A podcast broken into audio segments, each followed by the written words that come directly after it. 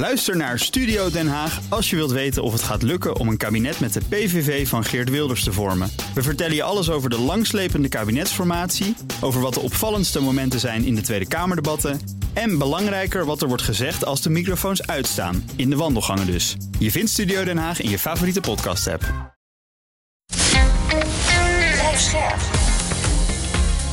BNR Nieuwsradio. Boekenstein en de Wijk. Nina van den Dungen.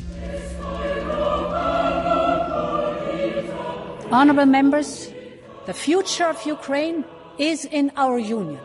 The future of the Western Balkans is in our union. The future of Moldova is in our union. A continent reconciled with nature and leading the way on new technologies.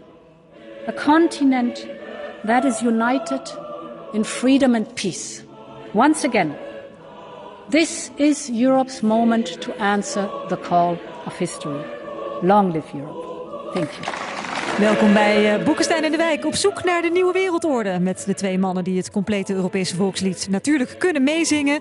En onze gast ook, lijkt me, Europarlementariër Bart Groothuis. Namens de VVD in de liberale Renew Europe fractie. Van harte welkom. Goedemiddag. Wie kent de Nederlandse tekst van het Europese volkslied? Nou, ik was op Lowlands uh, dit jaar met mijn vrouw. En daar speelt het Noord-Nederlands Orkest. En die deed het Beethovens 9. En tienduizenden jongeren zongen uit volle borst. Ja. In ieder geval de melodie. Alle mensen werden broeders. Dat is toch mooi? Jij kan het wel. Ik kan het. Natuurlijk. De Nederlandse ook? Alle mensen worden broeders. ja, Wordt een zachter vleugelwijd. Ja. Er was iets in... Uh, Samen in verscheidenheid, wereldvrede, wijd en zijd. Ja, dat is toch is een beetje achterhaald. Ja, ja, dat weet ik, maar het is, het is een mooie wereldvrede. Ja, dat is wel wat achterhaald. Ja. Nou, we hebben gekeken naar de, de State of the European Union, Bart Groothuis. Ja, en uh, Ursula von der Leyen zei: We zijn een geopolitieke unie, een speler. We zijn een geopolitieke speler geworden. Een geboorte van een geopolitieke unie. Ja, ik zei, waar letterlijk, begon ze helemaal mee te zeggen. Uh, dat zeiden ze direct in het begin vond het wel opmerkelijk. Nou ja, ik denk dat het uh, klopt dat ze haar best heeft gedaan. We zijn er nog lang niet. De eerste stappen zijn gezet. Maar ik denk dat het vooral een speech was voor haar herverkiezing. Ze wil nog een keer een termijn. En daarom is ze denk ik uh, heel goed aangevoeld wat de grote politieke partijen van haar verwachten. En wat ze in wezen als eerste heeft gedaan is het inluiden van de tweede fase van de Green Deal. Ze heeft gezegd, de eerste fase was nodig, ja. En al die regels en bureaucratie is nodig. Maar nu moeten we zorgen voor ons concurrentievermogen. Richting China, maar ook richting Amerika. En we gaan onze industrie steunen. En dat is een geluid dat hebben we de afgelopen jaren te weinig gehoord. En ik steun die van harte. Na 47 minuten, ik heb geklokt voor de heren, kwam pas Oekraïne aan bod. Dat kan, het is geen staat van de oorlog, het is een staat van de Unie. Maar het is wel, wel zo, het kwam laat. En ja, ik denk als je geopolitiek wil zijn, moet je ook over defensie beginnen. En dat... Uh, nou, ja, dat heb ik ook geklokt. Bizar. Dat kwam namelijk nooit. Dat kwam niet. Nou, als we heel eerlijk zijn, het kwam in de tweede en derde termijn even aan bod. Omdat de Europarlementariërs haar vroegen van is er iets misgegaan in de speech schrijven? Want dit is toch een van de belangrijkste ik onderwerpen. Het onmiddellijk, ik vond het onmiddellijk raar. Wat is dit nou? Wat is de Want ik heb, dat, ik heb die discussie niet gevolgd in het uh, parlement. Maar wat, wat, wat, is dit nou? Waarom staat dat er niet in? Er zijn eigenlijk goed deels twee verklaringen. De eerste is, vorig jaar bijvoorbeeld, hè, dat hadden we in de gaten rondom Bakhmut, die, die loopgraven. Voor een politicus is het dan heel helder voor mij. Dit is op de lange termijn gericht, op uitputting. Dus we hebben attritie, je hebt munitie nodig. Dus ik heb toen ook de media opgezocht, maar ook in het parlement in Brussel gezegd: we hebben een munitiewet uh, nodig in augustus. En in de State of the Union voorspeld maar, het bleef stil. Pas bij de Munich Security Conference is mevrouw von der Leyen overstag gegaan. Met andere woorden, politieke signalen uit het parlement of lidstaten pakten ze niet op. Pas nadat ze met experts sprak in München, kwam ze terug en zei ze: We hebben een wet nodig. En binnen no time was het er. En voor de zomer hebben we het afgerond. Mijn voorspelling is dat we nu, we weten allemaal wat we nodig hebben: een lange termijn Defensie Act, veel grotere Europese defensie, veel sterkere samenwerking en integratie. Dat moet komen, maar mijn voorspelling is dat komt na de volgende Munich Security Conference. Hoe zie jij dat erop? Ja, nee, ja, ja misschien, maar ik vind het vreemd. Ik bedoel, je bent uh, regeren is toch vooruitzien. Wat krijgen we nou? Ik bedoel, dit, dit moet je gewoon nu adresseren. Ik bedoel, ze hebben nu een probleem. Uh, je noemde net munitie terecht. Want daar lopen we enorm in achter, met name in Europa, maar ook in Amerika. Kan veel minder produceren dan er uh, nodig is. Maar, maar wil je nu in het kader van de collectieve verdediging van, van de NAVO en het zenden van wapens naar Oekraïne iets betekenisvol doen, dan zul je gewoon moeten gaan sleutelen in Europe- eh, aan je Europese de, defensieindustrie. En de enige die dat kan, is de Europese Nou, Unie. er is een tweede reden, denk ik. En dat is denk ik ehm, wat Freud noemt de narcisme van het kleine verschil. Des te dichter je bij elkaar zit, des te meer op, je, op elkaar lijkt, des te meer je gaat doen alsof je van elkaar verschilt. En dat is in Europa het geval. Dus als in Europa, binnen Europa, iemand het leiderschap neemt, zoals von der Leyen, dan staat iedereen op van dat is niet jouw rol, niet jouw plek, wij lidstaat, et cetera.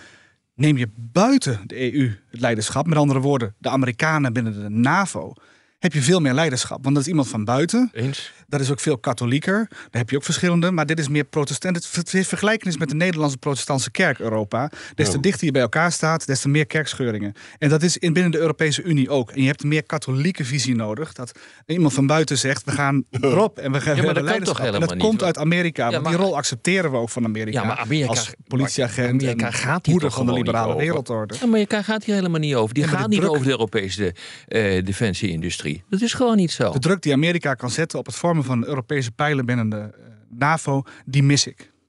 Nou, die, doen- dat doen ze wel. Maar, maar wacht even, laat even naar het begin gaan, want anders wordt wordt het te ingewikkeld. Ehm, ik vind het heel leuk, die verklaring van jou, Bart, er zit ook veel in. Maar volgens mij is er nog meer aan de hand. Even naar von der, von der Leyen, toen ze begon, zei ze... ik ga een geopolitieke commissie doen, weet je nog? En nu Ze zei ze dat hij klaar was. Ja, en nu zei ze dat hij klaar was. Dus, ik- dus ik geloof zeker, eh von der Leyen, dat, dat ze wel heel graag die kant op wil. Dat is één. Hè. Twee is, het is tegenwoordig zo, het is niet zo dat de NAVO in oorlog is met de Oekraïne. Het zijn de NAVO-lidstaten. Die vervolgens hun bonnetjes voor de wapenleveranties in Brussel indienen. Ja. Nou, je, kunt, je kunt een grote eurocepticus zijn, maar dat vinden Rob en ik zijn er zeer van onder de indruk. Het is gewoon de bonnetjes lever je in in Brussel en daar worden ze dan betaald. Ja, en de NAVO houdt zich bezig, dat vergeten ook veel mensen, met Ja. het leveren van niet-letale steun. Precies. Ja, Dat het is het fantastische. Ja. Dus de Europese Ja. Unie die speelt een belangrijke rol in Ja. het leveren van dodelijke steun. En de NAVO niet. En veel mensen realiseren zich dat niet. hè. Maar waar ik naartoe wil is het volgende. Met andere- er gebeurt dus, ongel- dus heel veel om over op te scheppen eigenlijk. Hè? Ja. Nou, waarom is het nou niet in die speech gekomen? Ik ben bang dat als je in gaat zoomen op de Europese defensieindustrie. Jij kent hem ook wel een beetje. Ja. Dat is een industrie die is ontstaan met als uitzonderingsclausule op de, eh, op de common market. Die is dus zo lazy als het maar kan. Die is dus volkomen nationaal. Kijk maar naar de Duitsers, kijk maar naar de Fransen. Kijk ook wel een beetje naar de Nederlanders, die er heel erg over mopperen natuurlijk. Hè? Dus die is bijna niet in beweging te krijgen. En wij smeken dan om 1 miljard eh munitiegranaten en zo. Nou, dat, is, dat duurt maanden voordat ze... En dan willen ze allemaal garanties hebben en zo. Ik ben ontzettend bang, en ik weet niet of ik gelijk heb... dat dus die internationale kartels die er zijn... soms Frans-Duits, soms tegen elkaar in en zo... dat die gewoon vastzitten met elkaar. En dat de politiek het ook niet los krijgt. Ook het Europese parlement kan dat niet lostrekken. Nee, er zijn nu, kijk, kijk, we hebben de Europese vredesfaciliteit. Dat is gewoon aankoop van materieel richting Oekraïne. Ja. 7 miljard uitgegeven, moet echt verveelvoudigd worden. Heel goed. Tweede is een korte termijn instrument voor munitieproductie. Een miljoen shells, 155 mm. Is ook voor Oekraïne. Maar daar staat wel de clausule in. Bij voorkeur in Europa. Is het niet in Europa te krijgen, dan elders. Hetzelfde geldt voor de aanbodkant, de IDIRPA-wetgeving, die we hebben goedgekeurd afgelopen maandag. En dat gaat erover als je wil produceren, materieel, maar ook interceptoren, RTR. Dan eh, ook binnen Europa extra voordelen. Voor Oekraïne extra voordelen. Dus er wordt wel met regels gestuurd richting een Europese defensiemarkt. Maar dat zijn korte termijn instrumenten. En wat wij nodig hebben voor Ja. het opzetten van lange eh, productielijnen, et cetera, is een lange termijn project. Dus ik heb met commissaris Breton gesproken dinsdagavond. Een, eh, Bart voor uur. president. En wat je nodig hebt is een nieuwe wet. Die had von der Leyen aan moeten kondigen voor lange termijn steun. Ook zekerheid voor producenten Maar binnen Europa. Het hele, het, hele mist- bouwwerk staat er toch al, Bart? Bedoel, we, zijn al jarenlang aan het discussiëren. Dat is er ook eh, over een planningssystematiek eh, voor eh, defensie. Het Europese defensieagentschap speelt daar een belangrijke rol in. Er is miljarden beschikbaar gesteld voor industriële ontwikkeling. Waarom komt dat nu niet bij elkaar? En waarom, eh, ja, waarom gebeurt er de eigenlijk niks? lidstaten reageren lauwwarm. Ja, ik denk En dat dat, je- dat dat het probleem is. En, Ja, en waar- maar- hoe komt dat? Hoe komt dat? Kijk, we, we moeten even realiseren, wat, wat misschien de lidstaten ze niet realiseren. Eén is, Trump komt misschien aan de macht, gaan we het misschien nog even over hebben. Ja, het zeker. tweede is natuurlijk, eh, de Chinezen bereiden zich voor op een oorlog in, in Azië. En het derde is, onze eigen stocks eh, raken leger en leger. En onze defensie is uitgeput. Als er met een oorlog aan onze grenzen, als er nu niet een wake-up call is, wanneer dan wel? Ja, waarom doe je dan niks? Ja, ik, ik blijf Ja. het gewoon. Ja, ik blijf blijft gewoon vragen, terwijl het eigenlijk vragen naar de bekende weg is. Ik heb deze zomer een heel goed boek gelezen hè, op de Playa. En dat is Alcibiades van Ilja Leonard boek. Grote admiraal en staatsman kwam op. En tegelijkertijd kwam de hele Atheense democratie kwam in verval. En de onderlinge verschillen uitmeten. En ondertussen het staatsbelang en de oorlog met Sparta ver- verwaarlozen. Populisten die opkwamen. Niet de juiste beslissingen willen nemen. De inertie. Het is alsof je de krant van vandaag leest. En dat speelt hier ook. En het is goed om dat soort boeken weer eens te lezen. Ja. Het is heilzaam, maar het geeft ook hoop, want je kunt die democratie echt wel nieuw leven inblazen. Maar dan hoort wel een debat plaats te vinden. Maar Dat is- kortom, dus even terug naar eh Jans woorden, terug naar het begin. Eh Von der Leyen die roept, dit is een geopolitieke unie die nu geboren is. Dat is dus gewoon niet zo. We hebben geen militaire macht, we hebben geen inlichtingenapparaat, sancties worden massaal ontweken. We hebben, kom op mensen, er is nog, zijn nog heel wat stappen te zetten. Ja. Als wij echt op de markt willen wat willen doen. En wat is het nou eh, ten diepste? Ik heb het gevoel dat wij in Europa eigenlijk totaal een geweldige afkeer hebben eh, ontwikkeld van machtspolitiek. Hè, want waar wij ontzettend goed in zijn, is onze interne markt gebruiken. Als je daar toegang toe wil eh, hebben als, eh, als land, eh, dan moet je voldoen aan de regels. En dat werkt. Consumentenbescherming, dat soort dingen, standaardisatie van eh, industriële eh, processen, eh, roep maar wat. Dat werkt fantastisch. Maar op het moment dat je die instrumenten die je hebt, dus militaire macht, economische macht, dus sancties, offensief wil gaan aanwenden, wat dus niets met die interne markt te, te maken heeft, dan wordt het helemaal niks. Ja. Ik, bedoel, eh, ik ben echt afgeslacht ook in de media toen ik zei van die sancties. Jongens, dat gaat echt niet werken. Maar weet je, we zijn, is- we zijn het heel erg... bedoel, ze, eh, ze doen grote schade aan.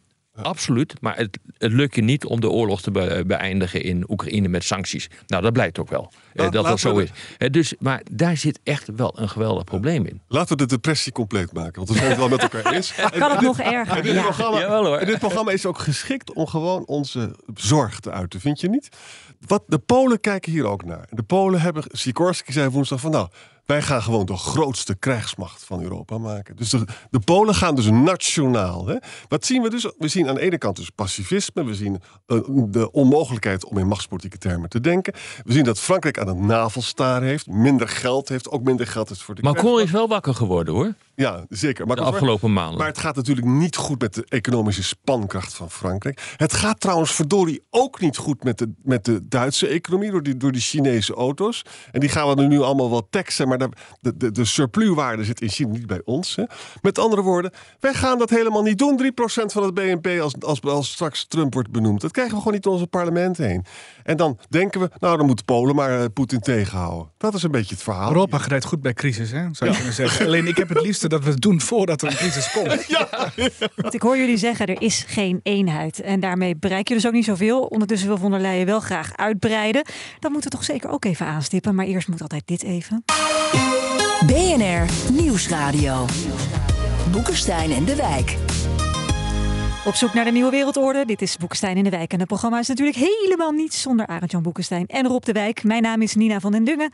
En onze gast is Bart Groothuis, VVD-Europarlementariër voor de Renew Europe-fractie.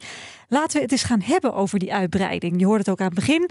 Ehm, wat zei eh, von der Leyen? Eh, future is eh, Ukraine, future is Moldova, future is de Balkan. Ehm, ja, en het moet sneller, zegt ze Bart. Ja. Hoeveel sneller kan het nog? Nou, kijk, zij is in ieder geval geen Ruud Lubbers. hè. Ruud Lubbers zou best president van de Europese Commissie hebben kunnen worden destijds. Dat weet Arend Jan als geen ander. Maar Helmut Kool had daar echt bezwaren tegen. Omdat Ruud Lubbers gevaren zag in de Duitse eenwording. En die had niet het ge- gevoel, die stond niet midden in de historische stroom. Net als die Thatcher. vloeide. Net als Net als Thatcher. En daarmee eh, zet je jezelf op een zijspoor. Nou, von der Leyen voelt het beter aan, denk ik. Die ziet wel in dat de Europese politieke familie nu een feit is. En je moet iets doen. Ik denk dat wel goed is. We hebben het net al gehad over een debat voeren over de toekomst van Europa. Die is bijna non-existent in Nederland. Ja. En von der Leyen opent dat debat met allemaal beweringen waar ik het niet mee eens ben. Maar dat is niet erg. het gaat er meer om van dat je in ieder geval een idee hebt van wat voor Europa gaan we naartoe. Zij zegt, er is eigenlijk geen verandering in de raad nodig. Ook niet als je 33 commissarissen hebt. Dat gaat wel goed. En unanimiteitsbesluitvorming, dat is allemaal geen probleem. Want we hebben ook dit en dit en dit gedaan. Ik denk dat het een probleem is. Ik denk dat we nu al naar 13, 14 commissarissen moeten. Ik denk dat we nu al moeten naar een aantal commissarissen die zeg maar wetgeving maken. Maar het grootste probleem is volgens mij implementatie en vooral handhaven handhaving. Dus wat je nodig hebt zijn commissarissen die op de handhaving gaan zitten. Zeven om zeven. Maar halveren. En dan Halveren. roleren van, van zetels. De ene keer mag Ja. lidstaat wel een poppetje leveren en de andere keer niet. Voilà, en je hebt de verschillende snelheden nodig. Want ik vind dat Orbán en ook eh, Polen, als daar straks die verkiezingen misgaan, die horen niet in die binnenste ring van Europa. Nou, dat is een interessante. Hoe zou je dat nou willen doen, Bart? Daar hebben we nieuwe verdragen voor nodig. Nou ja, En een conventie Nou betekent dus dat er meerdere snelheden, want het, ene land is lid van de euro, het andere niet. Hè, dus het, het, komt, het komt al voor. Maar een nieuw verdrag, zie je het gebeuren? Maar nou, ik, nou, even voor de luisteraar in Saltbommel moet ik opkomen. Een nieuw verdrag betekent, eh, de dames en heren in Saltbommel... dat er dan dus een referendum gehouden moet worden in veel landen. En, en met de huidige status van de politiek... kan je dan verwachten dat het in één of twee lidstaten dat niet goed gaat. Nee. Maar het, het is wel de meest democratische weg. Dus met andere woorden, Bart snijdt hier dus een enorm dilemma aan. Hè? Of, we kunnen dus gaan loodgieteren volgens de Lissabon-verdragmethode. Dat wil eigenlijk eh, Frankrijk en Duitsland stuur daarop aan.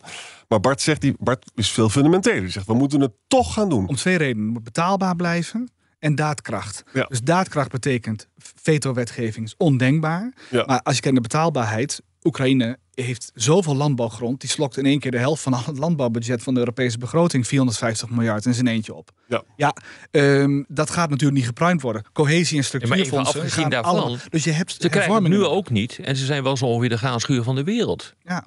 Ja. Dus ik bedoel, waarom zouden ze dat moeten hebben? Nederlandse boeren, die zijn er. Ik, ik, ik zit eh, op het Twitter, eh, nee, ik eh, WhatsApp-account van een van die boeren. En die doet daar eh, verslag van. En, maar dat zijn Nederlanders die zijn naartoe gegaan. En die hebben daar eh, eh, boerderijen ter grootte van de hele Noordoostpolder, bij wijze van spreken. Ja. Ja. En dus waarom zou je dat moeten subsidiëren? Eens, dat maar dus kan. we hebben hervormingen nodig voordat dat soort grote Ja. schokken komen, vind ik. Her- Van Bart der Leyen in. geen hervormingen nodig. Ja. We Maar dat is toch ook Als ze mee gaan doen eh, met Europa, dan, dan, eh, en, dan hebben ze recht, dan willen ze. Dus dan is het heel gek als je als Oekraïne Nee, zegt, nou, we hebben het niet nodig, die landbouwsubsidies. Nou ja, maar je moet daar heel goed naar kijken. Eh, eh, wat Bart terecht zegt, van ja, moet je dat wel doen? Of moet je gewoon je geld niet in andere zaken gaan stoppen? Als je naar het lijstje Ja. kijkt wat von der Leyen heeft eh, aangegeven, dan moeten we ons echt aanpassen eh, in, qua concurrentievermogen, eh, de high-tech-industrie, eh, de chipsindustrie. Het begint allemaal wel een beetje te komen. Maar je krijgt een totale transformatie van je hele economie in dit deel van, eh, van de wereld. Niet, en dat is niet alleen maar groen, dat is gewoon high-tech. Hè, Iedereen denkt dat maar in dit deel van de wereld dat dat alleen maar groen is. Maar dat is niet zo. Het is veel meer dan dat. En daar zul je ook je geld in moeten stoppen. Dus Liever min- dan in dus landbouw, wat landbouw meer waar- waar je geld over verdient. Maar Bart, ik ga je een vraag stellen. Want Ja. ik ben het, in alles wat je zegt ben ik het eens. Stem je bij VVD dan? Eh, Nee, maar jij bent, jij bent een VVD'er die echt nadenkt. Want je, bent dus, je gaat een beetje weg van je oorspronkelijke Dat Atlantische schijnt bijzonder positie. te zijn als ik dat zo En, hoor. en, je, en, en jouw voorstellen voor een verdragswijziging hè, is eigenlijk een stap in een meer federale richting. Nou, dat mocht je bij de VVD niet zeggen hoor, een paar jaar geleden. Het opgeven van het veto staat tegenwoordig in ons programma. Het Ja. nieuwe programma zul je zien dat een Europese pijler binnen de NAVO staat daar heel Nou, ik, ben, prominent. ik ben daar heel blij mee. Ik ben er echt ook. heel blij mee. Maar luister, maar nou komt het volgende punt. Jarenlang heeft het CDA en VVD natuurlijk wel het spelletje gespeeld van uitbreiden. Dat doen we niet, want dat komen allemaal enge mensen komen erbij. En, en Europa was natuurlijk een beetje... Die arme hand en broek heeft eronder geleden natuurlijk. Als hij dan pro-Europese verhalen hield. Hè. Nu zie ik dus dat jij, jij bent gewoon een denker. En, en het nieuwe VVD ook is een heel ander beleid. Heel anders dan Thierry Baudet. Hè. Maar dan moet je dus ook op een charismatische manier dat uitleggen aan de bevolking. Want er zijn een heleboel mensen die hebben vroeger geluisterd naar de VVD en ook CDA. Van ja, Europa, daar moet je toch een beetje voor oppassen. En nu betalen we daar een beetje de prijs voor. Nou ja, dat Ja, maar- is wel een, een punt hoor. Hoe ga je dat nou doen? Postal Bommel, hè? Zullen we zeggen van... Ja. hoe leg je dat uit? In een, in een land, in een land dat eigenlijk naar binnen, naar binnen gericht wordt, nationalistischer wordt Ja. en een sociaal-economisch links wordt. Ja, Een rare combinatie is trouwens. Eh, jaren 30 hadden we ook zoiets trouwens. geldt in heel Europa. hè? Ja. Maar het is wel zo dat von der Leyen bijvoorbeeld in het begin van haar commissie heeft gezegd... we hebben een groene transitie en een digitale transitie. Ik denk dat voor een nieuwe commissie moet er een derde transitie bij... en dat heet geopolitieke Ik transitie. ben het helemaal met je eens, Bart. Elke wet die je maakt, toets je ook geopolitiek. En dat is wat er nu mist. Dus dat is één. En het tweede is, als je kijkt naar uh, hoe Europa zich manifesteert richting China, dan moet het een stuk assertiever. En beschermen van Nederlandse bedrijven, omdat we een tik willen uitdelen of omdat we ons willen beschermen, kan enkel worden opgevangen in Brussel. Dus ook speltheoretisch is het zo van als je jezelf uh, bedreiging verwacht, moet je jezelf onbeschikbaar maken voor die bedreiging. Dat doe je achter de brede schouders van Brussel. Dat is wat iedereen begrijpt. Wij hebben in 2018 um, een, een onderzoek gedaan, een kiezersonderzoek gedaan, voordat we het programma schreven beste verkiezingsprogramma ooit uh, voor de VVD. Na, uh, na 1984 zei Hans van Balen, want toen had hij hem geschreven. Maar we hebben een onderzoek gedaan via die nieuwe methode van Kahneman. Je hebt twee soorten hersenhelften. Eén is heel slow en thinking. Ja, eerst is vraag: wat wilt u dat Europa doet? Weet je wel, veiligheid, vrijheid. En de andere is: doe je ogen dicht. Welk beeld komt er in u op op het moment dat u aan Europa denkt? En de vier meest gegeven antwoorden in 2018 was één Poetin, twee Xi Jinping, Trump en Erdogan. Maar dat is nog steeds zo. En dat is nog steeds zo. En die mensen in Zalbommel die hun ogen dicht doen van waar denk je wat Europa voor ons moet doen, en ze doen hun ogen dicht, ze denken eraan, dan is het geopolitiek. En dat is iets dat moeten we gewoon uitspreken. Maar dat zei Macron toch ook al? Ja. ja. Macron die zei jaren geleden al, we moeten een, een, een, een Europa hebben dat beschermt. Ja. En daar moet je invulling aan geven. En in tegenstelling, want Macron kan nooit over von der Leyen zeggen dat ze hersendood is. Nee, dat kan niet. Dat kan niet. En vanuit hier is het maar een kleine stap naar uh, dan de grote. Ja, is het nou eigenlijk een bondgenoot of is het dan een vijand van uh, het nieuwe geopolitieke Europa als we het hebben over een herverkiezing van Trump?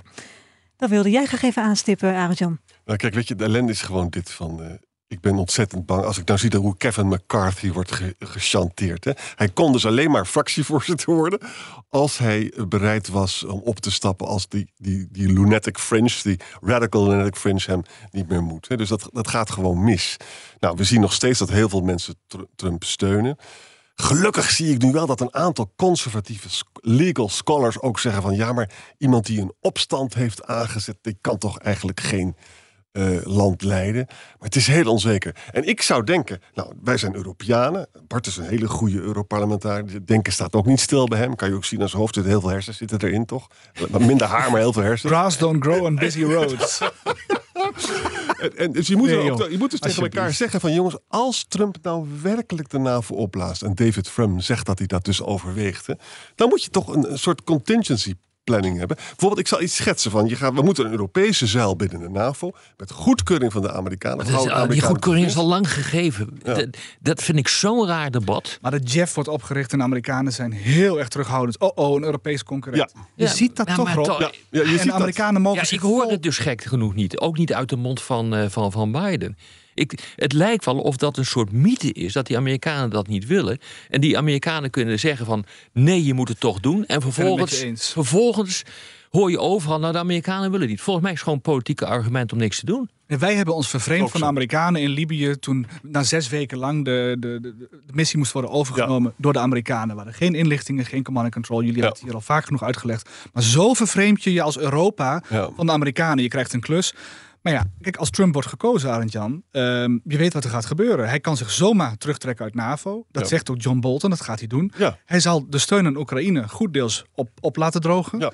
En uh, vervolgens uh, zou er zomaar een conflict in Azië kunnen ontstaan. En dan staan we in ons hemd. Ik denk dat dat wel uitgangspunt moet zijn van denken en voor contingency. En ja, um, zullen we zeggen dat het nog niet breed gedeeld wordt. Maar dat is wel de analyse die je in je achterhoofd moet houden. En waarom zeg ik niet, als, als ik nou lid van een politieke partij ben of een Kamerlid, wij moeten dus eigenlijk het defensiebudget nog verder verhogen, omdat we gewoon in een heel moeilijk parket terecht. Maar ja, je hebt gewoon geen tijd daarvoor. Ik bedoel, uh, vroeger in een grijs verleden ben ik zelf nog eens een keer uh, planner geweest voor de toekomst bij Defensie. jaren. Ja. En ik kan je melden, dit, uh, nou, als ik er zo in zou schatten, en dan moeten we wel de dingen gaan doen waar we het eerder in dit programma over uh, hadden. namelijk gewoon een keer vaart maken. Dan kost het nog tien jaar voordat je iets voor elkaar krijgt. Dus uh, dit gaat je gewoon niet lukken. Ik bedoel, je bent gewoon echt te laat. En dat moeten we nou eens een keer ons realiseren. Dus nu weer die kunnen... discussie van als Trump dit, als Trump dat. Maar, maar wat kunnen we nog... jongens, uh, de, uh, de Amerikaanse National Security Strategy is klip en klaar. De Amerikaanse belangen liggen in Azië, niet in Europa. Kijk, waar ze bipartisan het over eens zijn is China. Waar ze bipartisan het niet over eens zijn is uh, Oekraïne. Ja. Met deze zeer geruststellende noot gaan wij het radiogedeelte even afsluiten. Gelukkig.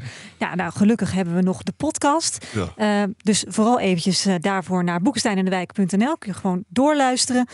En dan gaan wij gewoon lekker nu naar de luisteraars vragen. We beginnen met Bas van der Laan. Moeten we niet breder denken dan alleen de EU? Ik zou graag een wereldwijde militair-industriële alliantie willen zien. Een soort NAVO, maar dan beperkt tot wapenleveranties. Daar zou je dan ook landen als Korea en Japan bij kunnen betrekken. Kijk, in de, in de Koude Oorlog had je de COCO, de Coordinating Committee. En daar zaten ook landen in Azië bij, Korea, Japan. En dat ging over wapenleveranties en militaire technologieleveranties aan de Sovjet, het Sovjetblok, zeg maar. Dat is opgeheven, vredesdividend kwam. Maar ik denk dat een COCO weer nieuw leven ingeblazen moet worden. En ik denk dat dat logischerwijs onder de G7 moet worden geplakt. Exact. En dat is echt wat er moet gebeuren. En dat zal ook eh, ja, de komende Ik jaren denk dat dat wel gaat gebeuren hoor. Ja. En kan dat sneller dan bijvoorbeeld die Ja, je hoeft defensiebudgetten het kan morgen besluiten. Dat is, dat is natuurlijk het hele punt met dit soort eh, discussies. Sneller dan het bu- defensiebudget omhoog gaat, kun je dit regelen. Dit kun je gewoon, ja, als, je, als wij nu, eh, Bart en ik het erover eens zijn en wij zouden wat voor kunnen stellen op dit eh, gebied. En we zeggen, laten we dat gaan doen. En we brengen dat morgen in in de G7, dan gebeurt dat gewoon. En Biden wil wel. Of het dan wordt uitgevoerd, dat is een tweede. Hè? Dat- Ja, dan moet je van der Leyen hebben Ach. in München. Dan gaat er wat gebeuren, toch? In München gebeuren dingen. We gaan naar uh, Sjoerd Duiker. Wordt er ook gedacht aan een Europees mechanisme om landen die hun NAVO-afspraken niet nakomen, onder andere België en Spanje, daar financieel of anderszins voor te straffen? Dat is moeilijk, hè? ja, dat kan niet. Dat kan niet. Nou ja. En misschien ook contraproductief. Ik zou, ik zou wel willen dat er iets meer ehm, scrutiny op kwam. En ook publicitair. En ook wel een, ehm, rapportages van jullie voldoen niet en doe, voldoet er eens aan. Maar ik denk dat een tweede ding nodig is. Kijk, we hebben de traditionele militaire dreigingen. Maar er zijn heel veel nieuwe dreigingen bijgekomen. Voor die traditionele dreigingen hebben we die 2%-norm in Wales afgesproken, 2014. Maar voor nieuwe dreigingen hebben we ook een soort Wales-norm nodig. Dat gaat niet alleen over geld. Gaat ook over processen, ehm, sanctieregimes, middelen, juridische mogelijkheden. En heel veel landen moeten daar ook aan voldoen. Want die nieuwe dreigingen zijn net zo belangrijk. In de, zeker in een aanloop naar de, oorlog. En in het conflict waar we nu mee bevinden met autoritaire regimes. Is dat gewoon net zo belangrijk. Ja, sommige landen tellen dat al bij die 2%. Hè? Eh, Cybersecurity wordt dan gewoon bij die 2% eh, geteld. Ja. En daarvan zou ik zeggen van eh, doe dat er nou buiten. Het ministerie van Onderwijs en Binnenlandse Zaken kunnen ook dingen doen Ja. om die nieuwe dreigingen, Ja. zoals desinformatie, economische dwang, Ja. verkiezingen beïnvloeden, eh, spionage, sabotage. Het zijn allemaal andere ministeries dan Defensie die ook hun bijdrage moeten leveren Wel, in deze ja. tijd. Nou, ik denk dat je bijvoorbeeld heel anders moet gaan kijken eh, naar de bescherming van de Noordzee. Je zal daar waarschijnlijk gewoon een, eh, een internationale eh, kustwacht moeten op, eh, oprichten. Ja. En niet de marines, die hebben wel wat anders eh, te doen. Hè? Eens. Dus met kleinere boten eh, zou je dat moeten, moeten doen. Eens. Haalbaar? Wat? Haalbaar? Als je het morgen besluit, dan gebeurt het overmorgen. Dan kun je morgen, overmorgen de kuil gaan leggen, bij wijze van spreken. Mijn ervaring bij Defensie is als jij internationaal iets wil opzetten, dan kan het enkel als landen echt denken: ik heb hier ook hetzelfde grote belang als jij. En dan zijn landen heel bereid De Noordzee is een waanzinnig eh, voorbeeld daarvan. Ik bedoel, dat wordt helemaal volgepland met allemaal kritische infrastructuur. Er liggen allemaal onderwaterkabels. We weten dat de Russen er al gezellig doorheen aan het varen zijn. Om een inventarisatie te maken van waar ze hun bommen moeten leggen, bij wijze van spreken. Eh, in Noorwegen heeft dit probleem, Engeland heeft dit probleem, Frankrijk, eh, eh, België, alles. Iedereen heeft dit probleem. Dus waarom ga je niet bij elkaar zitten en maak je niet gewoon een Europese kustwacht? Ga naar eh, Calculo Ergo Sum. Die vraagt: Nationale defensieindustrieën zijn vaak beschermd, maar ze nemen wel vast onderdelen van elkaar af. Hoe lopen die geldstromen, bruto en netto? Geen idee. Maar dat weet Bart vast wel. Nationale defensie-industrieën. Ja, de nationale defensieindustrieën zijn vaak beschermd, maar ze nemen wel eh, vast onderdelen van elkaar af. Hoe lopen Ja, geldstromen, bruto en netto? ja, Hier gaat het vooral om van wie heeft eh, grote, grote, grote defensiebedrijven. Ja. En eh, bijvoorbeeld Nederland kent veel midden- en kleinbedrijf. Dus midden, Nederlands midden- en kleinbedrijf levert heel veel aan hele grote operateurs. Bijvoorbeeld in Frankrijk, Duitsland, Italië, Spanje. En dat is het probleem. Ik denk dat we één ding moeten doen om dat te bevorderen. En dat is de exportvergunningen, de exportcontroles. Die moeten geëuropeaniseerd worden. We hebben Europees wapenbeleid. Er is een Europees wapenexportbeleid. Dat is acht beginselen zijn we allemaal over eens geworden. Die zijn heel streng. En desondanks wil eh, in Nederland af en toe nog zelf eh, ja, controle uitoefenen op, op export van talens of damen naar andere landen. Eh, In Frankrijk. Ja, ik, vind- ik vind dat niet, geen pas meer geven. Dat moet je Europeaniseren. Eén exportvergunning als je minder dan 20% van de hoofdsom hebt. Dat zou mijn regel zijn. Dan doet Frankrijk de exportvergunning. Anders heb, je vertrouwen dus, elkaar. anders heb je geen grote export en heb je geen economies of scale. Hè? Het probleem is alleen dat er heel veel linkse politici hier mordicus tegen zijn. Ja. Onbegrijpelijk. En nog een uh, vraag van dezelfde persoon. Voor welke wapens en onderleden is er geen Europees alternatief voor Amerika? Nee, uh, dat nee, Moeilijke bestaat vraag. niet. Nou, we hebben Als op dit eh, moment geen hypersone wapenprogramma. Er is geen enkel Europees land en we hebben een eh, PESCO-commissie. Ik heb daar diverse vragen over gesteld. Maar hypersone wapens die gaan dus sneller dan eh Mach 4. En die, gaan, eh, dus die zijn ook nog eens wendbaar en op hun doel geleidbaar. En met goed fatsoen kun je daar eigenlijk niet tegen verdedigen als die nog geavanceerder worden. En eh, dat programma ligt bij eh, Raytheon en dat ligt bij Northrop. Ja. Maar dat We is allemaal in de VS. Wij hebben dat niet. En ik denk ook wel... eh, En omgekeerd hebben wij ook niet in de aanbieding wat de Amerikanen nodig hebben. Nee. nee, de Amerikanen die zijn echt superieur. En ik zou de opvolger van de JSF over 30 jaar, dat moet een Europees vliegtuig worden. We hebben de kennis in huis. We kunnen het doen. Alleen, daar zit die defensieindustrie zit, zit weer te kloten. Nou, ik vind het wel mooi dat we nu zo'n 240 JSF straks hebben in volle vloot in Europa. Die kunnen Zeker. allemaal interoperationeel met elkaar. Samen met de Amerikanen kunnen we hier Zeker. luchtruim veilig houden. En we moeten niet onderschatten hoe belangrijk dat Amerikaans materieel is en blijft Nee, voor maar dat ons. is ook zo. Dat is Ik ben ook zo. groot voorstander van om ons niet te ontkoppelen van de Amerikanen. Ik ben transatlanticus. We zijn voor hun de grootste veiligheidsgarantie blijft de Amerikanen. Nou ja, behalve dus als Trump aan de macht komt. Ja. Nou ja, dat is natuurlijk wel een punt. Hij hoeft niet eens de NAVO op te blazen. Hè. Dat wordt iedere keer maar gedacht. Maar hij is opperbevelhebber van eh, de strijdkrachten van Amerika. Hij hoeft ze gewoon niet in te zetten. Dat, is ook het einde van de NAVO. Dan bestaat die, eh, want ik denk dat het opheffen van de NAVO lastig is, want dat ligt vast in een verdrag. Eh, dat is geratificeerd door het, door het Amerikaanse huis. Ehm, alles, ook de Senaat. Dus dat, dat kan je niet makkelijk kan je daar, eh, daar vanaf. Maar ik bedoel, een president hoeft gewoon te zeggen van oké, ga niet. Ja, en dan zijn we screwed met z'n allen. En ik wil ook wel wat verdienen in Europa aan die, al die dingen. En Ja. we kunnen heel goed een Europees gevechtsvliegtuig ontwikkelen op langere termijn. Dat helemaal interoperabel is met de Amerikanen. Dat Ja, moet maar echt kunnen. een lange termijn. Hè? Dan praten we gewoon over maar 20, ik 30 heb jaar hoor. Een enorme discussie gehad afgelopen week in Straatsburg. We hebben dan de Critical Raw Materials Act, zeldzame aardmaterialen. En ik zeg, je moet dat bijvoorbeeld nitrocellulose of gunpowder, kruid, buskruid, in 90% in handen van de Chinezen. Hoort in die wet. En Ja. de commissie zegt, ja, hebben we eigenlijk niet zo aan gedacht. Geopolitieke commissie, Ja, ja, zeg ja. maar, we zijn nu te laat. Dan zeg ik, kom met een nieuwe wet. Dat we die supply chain van, van poeder, bus, kruid, dat we dat terug in, in, in ieder geval in westerse handen krijgen. Dat we samen met de Canadezen, de Amerikanen dat weer doen. Ja, ik mis het hoor. Dus geopolitiek denken mag nog wel een eh, schopje hier en daar gebruiken, Zeker. zeg maar. Zeker. Ik heb nog een eh, laatste vraag over de Europese samenwerking op het gebied van defensie van Joachim. Kunnen landen als Duitsland, Frankrijk, het Verenigd Koninkrijk en Zweden een voortrekkersrol spelen zonder een sterke focus te leggen op hun eigen militaire industriële productie ten koste van andere lidstaten? Dat doen ze al, volgens mij. Ja, dat, dat, dat volgens mij gebeurt het al. Kijk, het, eh, het is dus niet zo dat je te kus en te keur kunt gaan winkelen in Europa. Dat is niet zo. Er zijn een paar werven, er zijn eh, een paar vliegtuigbouwers. Het is, Maar we gaan nu meer uitgeven. Ik denk Ja. dat we meer moeten investeren in Europese defensie, eh, materieel en eh, productie. Ik ben het daar wel met eens met Arend Jan. Het kan niet zo zijn dat we dan eh, volledig Amerikaanse en Israëlische industrie gaan bevorderen. We moeten hier zelf ook autonoom Ja, dingen kunnen produceren. Munitie zie je nu. Dat, nee, ik vind echt dat we daar ook een goede stap hebben gezet met regels. Van je, je besteedt bij voorkeur Europees. Waar het niet kan, gaan we met plezier en graag te kopen van geweldig materiaal uit Ja. Amerika. En ik Welke- wil graag concurrentie ook hebben natuurlijk. Hè? Ja. Ja, Als de Amerikanen betere dingen maken omdat wij eh, lui zijn. ja, dan, voilà. hè, voilà. Maar welke landen zijn nu in Europa het sterkst qua industriële productie op, op? Duitsland, eh, Zweden, Finland doet eh, behoorlijk wat. Engeland. En de. Britten. Fincantieri. En Spanje doet wat. Nederland doet ook het een en ander, maar dat is veel meer kleinschalig. Ja. Maar het zijn niche-capaciteiten. Dus nou, overal zit wel wat. In principe moeten we dit gewoon wel kunnen rooien. Op een aantal bijzondere technologieën kunnen we dat niet. Maar dat heeft ook weer alles te maken met wat Von der Leyen in de speech heeft gezet. Namelijk dat je gewoon ongelooflijk moet inzetten op die high-tech revolutie ook in Europa. Ik had een Amerikaanse generaal, hè, recent in Brussel, Rob. En die zegt tegen mij, weet je, het is niet zo dat, dat als het gaat om autonome wapens en kunstmatige intelligentie... Ik heb niet eens meer een gesprekspartner in Europa. Niet eens met de Britten, niet eens met Klopt. de Fransen. Zeg, jullie zo- ze lopen zo ver achter op de, de Chinezen. Jullie hebben geen idee wat er op dit moment in China wordt geproduceerd. Ik heb niet eens meer een gesprekspartner. Ook daar blijven we afhankelijk van onze Amerikaanse. Daarom blijf ik ook transatlanticus. De NAVO blijft die hoeksteen. Ja. Wij hebben in Europa daar volstrekt over. En wij denken heel vaak na over de ethiek en niet het verdienvermogen. Wij denken, maar goed, ethisch denken we er ook niet goed over na, hè, over autonome wapens. Want er is helemaal geen ethisch beginsel om te zeggen: we gaan zelf geen autonome wapens produceren. Op het moment dat onze bevolking wordt aangegrepen door, door, door, door autonome wapens en we ons moeten verwer- ver- verweren.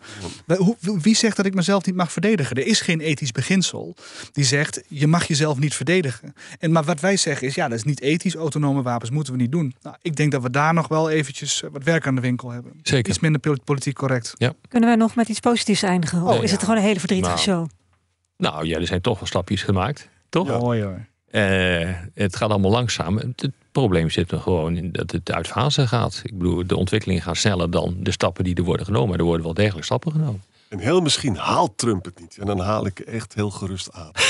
Dat duurt nog even voor het weten. Hè? Ja. Ja. Zou wel fijn zijn, Bart. Ja. En wie, wie, wie, wie wordt de opvolger van Van der Leyen? Ja, Gaat ze het nog een keer doen? Ja, ik, heb- ik weet het niet. Weet nou, nou ja, nu haak ik af hoor. Eh, gaan jullie we rustig gaan nee, met inderdaad dit even afsluiten. Dit was Boekenstein in de Wijk. Namens Arend-Jan Boekenstein er op de Wijk zeg ik veel dank voor het luisteren. Speciale dank aan Europarlementariër Bart Groothuis. Dank, Bart. Mijn naam is Nina van den Dungen. Heel fijn weekend. Bij BNR ben je altijd als eerste op de hoogte van het laatste nieuws. Luister dagelijks live via internet. Bas van Werven. En heel langzaam komt de zon op rond dit tijdstip. Je krijgt inzicht in de dag die komt op BNR, het Binnenhof in Nederland en de rest van de wereld. De Ochtendspits. Voor de beste start van je werkdag. Blijf scherp en mis niets.